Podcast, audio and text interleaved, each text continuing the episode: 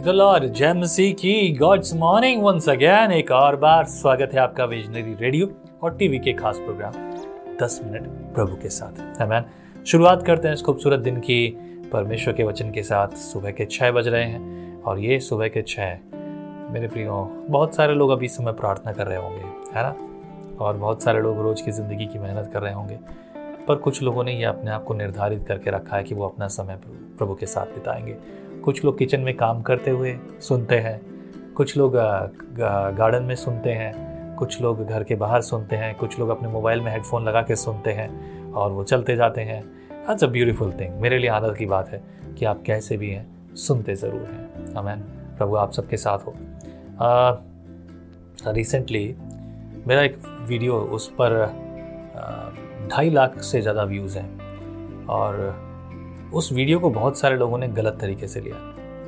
लेकिन उसमें एक कमेंट आया और उस कमेंट में ये कहा था, जो मेरे पूरे इस मेहनत को और सब लोगों की निराशा को मेरे लिए आशा में बदल दिया उसने कहा कि परमेश्वर का धन्यवाद हो कि मैंने इस वीडियो से सच्चाई पाई।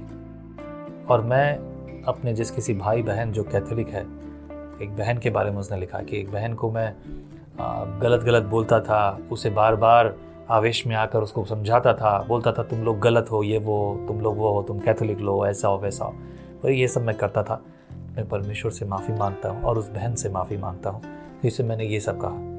इस वीडियो से मैंने ये शिक्षा पाई है। और ये बात जब मैंने कमेंट पढ़ा तो मेरा दिल भर आया। क्योंकि यही वो उद्देश्य था। अगर कोई दावे से भी मैं कह सकता हूँ, कोई ये साबित नहीं कर सकता कि मैंने उस वीडियो में किसी से भी गलत बात की हो। क्योंकि अगर मैं ऐसा करूँगा तो प्रभु मुझे नहीं छोड़ेगा। राइट आ, मैं इस बात से डरता हूँ कि प्रभु मेरा न्याय करेगा। और मैं आनंदित हूँ कि सही तरीके से इसे लिया गया। सवाल उसमें यह है क्या कैथोलिक मूर्ति पूजा करते हैं? ये सवाल है। अब इस सवाल पर आप गलत प्रतिक्रिया देंगे तो इसका मतलब यह आप में संयम नहीं है और आप गलत विचारों के साथ बैठेंगे। सिंपल सा सवाल है। बहुत सारे लोगों ने बिल्कुल सही, सटीक जवाब दिया। कहा sorry we Catholic don't worship the idols that's great that's finish पर अगर आप देखेंगे तो आपको पता या आपने देखा हो तो पता है कि उसमें क्या है। छठा अध्याय, आखिरी अध्याय of book of Galatians right शुरुआत करते हैं, लिखा है एक दूसरे की, सहायता करो। जी हाँ सहायता करो। सहायता करना अर्थ अलग है और दूसरों का फ़ायदा उठाना अलग है। बहुत सारे लोग फ़ायदा उठाने के लिए लगे रहते हैं। इस बात से तो भाई आ, मैं भी बहुत फेडअप हूँ मतलब परेशान हूँ। लेकिन क्या करूँ? मुझे लगता है कि अगर मेरे कुछ कहने से ऐसा ना हो कि वो लोग भाग जाएँगे तो बेहतर है कि मैं ठीक है ये फ़ायदा उठाना चाहते हैं इनको फ़ायदा उठाने दो। बहुत सारे लोग ऐसा ही करते हैं। So it's okay let's go head लिखा है क्या? सुनते हैं पवित्र वचन से। लिखा है भाइयों यदि कोई मनुष्य किसी अपराध में पकड़ा भी जाए तो जो तुम आत्मिक हो नम्रता के साथ ऐसों को संभालो और अपनी भी चौकसी रखो कि तुम परीक्षा में ना पड़ो तुम एक दूसरे का भार उठाओ और इस प्रकार मसीह की व्यवस्था को पूरा करो। ये मसीह की व्यवस्था है। अगर वो कमज़ोर है तो आप उसकी सहायता करो। उसके साथ खड़े हो जाओ। इसलिए नहीं, क्या आगे लिखा, क्योंकि यदि कोई कुछ ना होने पर भी अपने आप को कुछ समझता है तो अपने आप को धोखा देता है। बहुत सारे लोग ये, अरे, मैं हूँ, मैं मैं मैं हूँ। मेरे मेरे ये लोग मेरे पहचान के मेरे वो पहचान के फलाना लिमका लिमका तो पेप्सी कोला मिरिंडा। यही सब चीज़ें लोगों के जीवन में भरी हुई हैं। देखिए, आगे लिखा है, चौथे वचन में, पर हर एक अपने ही काम को जाँच ले और तब दूसरे के विषय में नहीं, परंतु अपने ही विषय में उसको घमंड करने का अवसर होगा, क्योंकि हर एक व्यक्ति अपना ही बोझ उठाएगा। अगर मुझे पता है कि मैं क्या हूँ? सही हूँ, गलत हूँ? तो उस पर ही मैं घमंड करूँगा, कहूँगा कि हाँ धन्यवाद प्रभु इस बात के लिए कि ये अच्छी बातें तूने दी है। लेकिन घमंड करने का, यहाँ जो अर्थ है, इसका मतलब ये नहीं कि घमंड करने की अनुमति मिल गई है। इस बात को अगर आपको समझ लेंगे तो घमंड आपको समझ में आएगा कि क्या है। राइट छब्बीस छठे वचन में लिखा है। जो वचन की शिक्षा पाता है, वह सब अच्छी वस्तुओं में सिखाने वाले को भागी करे। अगर आप किसी से वचन सीखते हैं, अच्छी वस्तुओं में, आपके पास सबसे अच्छी वस्तु क्या है? हो सकता है, दौलत हो सकती है, व्यवस्थाएँ हो सकती हैं, आपकी प्रार्थनाएँ हैं, आप, आपके सम्मान है, आपके आदर है, आपके पास जो अच्छा है, वो अच्छी चीज़ों में ऐसे लोगों को भी सम्मिलित करो जो शिक्षा देते हैं। यानी कि पास्टर्स हो गए, आप जिस चर्च के सदस्य हैं, आप इस सेवकाई के लिए भी अपने हाथ को बढ़ा सकते हैं। लिखा है, और सातवें वचन, धोखा ना खाओ, परमेश्वर ठट्टों में नहीं उड़ाया जाता क्योंकि मनुष्य जो कुछ बोता है वही काटेगा, क्योंकि जो अपने शरीर के लिए बोता है, वह शरीर के द्वारा विनाश की कटनी काटेगा और जो आत्मा के लिए बोता है, वह आत्मा के द्वारा अनंत जीवन की कटनी काटेगा। आप कैसा जीवन जीते हो, उसी पर निर्भर करता है कि आपके रिज़ल्ट कैसे आएँगे। आत्मिक रीति से चलते हो तो आत्मिक रीति से अनंत काल का जीवन पाओगे और अगर शारीरिक रीति से चलते हो तो अनंत काल के लिए कहा जाओगे? जवाब तो आपके पास होगा ही। आगे देखो क्या लिखा है। नौ वचन में। हम भले काम करने में साहस ना छोड़े क्योंकि यदि हम ढीले ना हो तो ठीक समय पर कटनी काटेंगे। इसलिए जहाँ तक अवसर मिले हम सबके साथ भलाई करें विशेष करके विश्वासी भाइयों के साथ। जी हाँ भले काम करने में। कहते ना भलाई करने का तो जमाना ही नहीं रहा। और ऐसे लोग जब बोलते हैं तब आप लोग बोलते थे हम्म, हाँ सही बात है। अगर आप ऐसा कर रहे हो अगर आप उनकी हाँ में हाँ मिला रहे हो तो आप परमेश्वर की नज़र में पाप कर रहे हो। हाँ में हाँ में नहीं मिला सकते आप। ऐसे लोगों को जवाब मत दीजिए, वैसे कभी कभी परिस्थिति आती है डोंट गिव एनी आंसर सुन लीजिए। ओके अगर कोई मुझसे ऐसी बातें करता है जिसमें मैं सहमत नहीं हूँ तो मैं कहूँगा ओके मुझे जानने वाले जानते हैं। लिखा है यहाँ पर, हम भले काम करने का साहस ना छोड़ें, भले काम करते रहें, जो भी करना है, भला करो अच्छा करो, उत्तम करो, सबसे बढ़िया करो। लेकिन ये भी ध्यान रखो क्योंकि जहाँ तक अवसर मिले, सबके साथ भलाई करो विश्वास करके, विश्वासी भाइयों के साथ ग्यारह वचन देखो, मैंने कैसे बड़े बड़े अक्षरों में तुमको अपने हाथ से लिखा है? जो लोग शारीरिक दिखावा चाहते हैं, वे तुम्हारा खतना करवाने के लिए दबाव डालते हैं। केवल इसलिए कि वे मसीह के क्रूस के कारण सताए ना जाए। सताने वाले कौन थे पता है ना आपको? यहूदी, यूनानी। राइट? और ये यहूदी लोग, यूनानी लोग किसके पीछे पड़े थे? नए जन्म में, नए नए जन्म पाए हुए विश्वासी लोगों के पीछे पड़े थे। उनका खतना कराओ, इनको ये कराओ, हमारा हुआ है तो उनका क्यों ना हो? खतना आप जानते हैं ना? खतना अगर किसी को नहीं पता तो मुझे कमेंट में लिख के पूछ सकता है। और खतने के बारे में मैंने पहले ही बताया। खतना वो होता है जब किसी पुरुष का मतलब खासतौर से बच्चों के लिए होता है आज के समय में और उस ज़माने में पुरुषों के लिए भी हुआ था।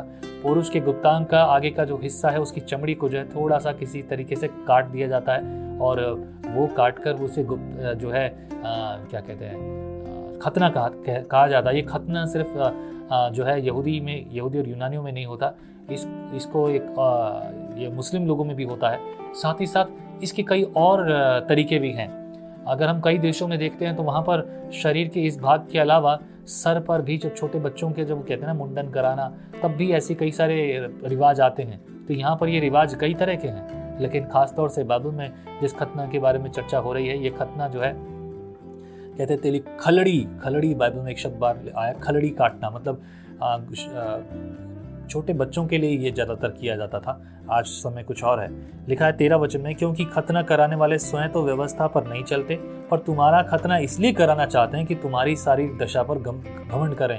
कहें कि देखो, अभी जो लोग हल्ला मचाते हैं ना धर्म के बारे में, इनसे पूछो कि धर्म क्या है? ये जवाब कभी नहीं दे सकते कि धर्म क्या है। धर्म धर्म धर्म, ऐसा दुनिया की बात। है वैसे ही यहाँ पर भी लोग हैं। ये कोई नई बात नहीं है जो आज चिल्ला रहे हैं। ये तो चिल्लाने वाले पहले भी थे। और इसी बात का जवाब पूरी गलातियों की पुस्तक में है। आगे लिखा है चौदह वचन में, पर ऐसा ना हो कि मैं अन्य किसी बात का घमंड करूँ, केवल हमारे प्रभु यीशु मसीह के क्रूस का, जिसके द्वारा संसार मेरी दृष्टि में और मैं संसार की दृष्टि में क्रूस पर चढ़ाया गया हूँ, क्योंकि न खतना और न खतना रहित कुछ है, परंतु नई सृष्टि। जिसने, जितने इस नियम पर चलेंगे, उन पर और परमेश्वर के इज़राइल पर शांति और दया होती रहे। ना तो खतना कुछ है और ना खतना रहित। कोई फ़र्क नहीं पड़ता कि खतना करा लिया या खतना नहीं कराया तो मैं कोई स्पेशल नहीं बन गया हूँ। राइट मैं हमेशा इस बात को बोलता हूँ, मैं प्रभु का सेवक हूँ, परमेश्वर मुझे अपनी सेवकाई सौंपी है और उसी सेवकाई के अनुसार आज आपसे यहाँ पर बात कर रहा हूँ। मुझे पूरी आशा है, आप भी वैसे ही सेवक हैं। आप किसी भी रीति से परमेश्वर के सामने कम नहीं है। वैसे जैसा परमेश्वर मुझसे प्यार करता है, आपसे भी वो करता है। सत्रह वचन, आगे को कोई मुझे दुख न दे, क्योंकि मैं यीशु के दागों को अपनी देह में लिए फिरता हूँ। हे भाइयों, हमारे प्रभु यीशु मसीह का अनुग्रह तुम्हारी आत्मा के साथ होता रहे। आमेन। हालेलुया। ये अध्याय यहाँ खत्म होता है। आगे को दुख ना दो।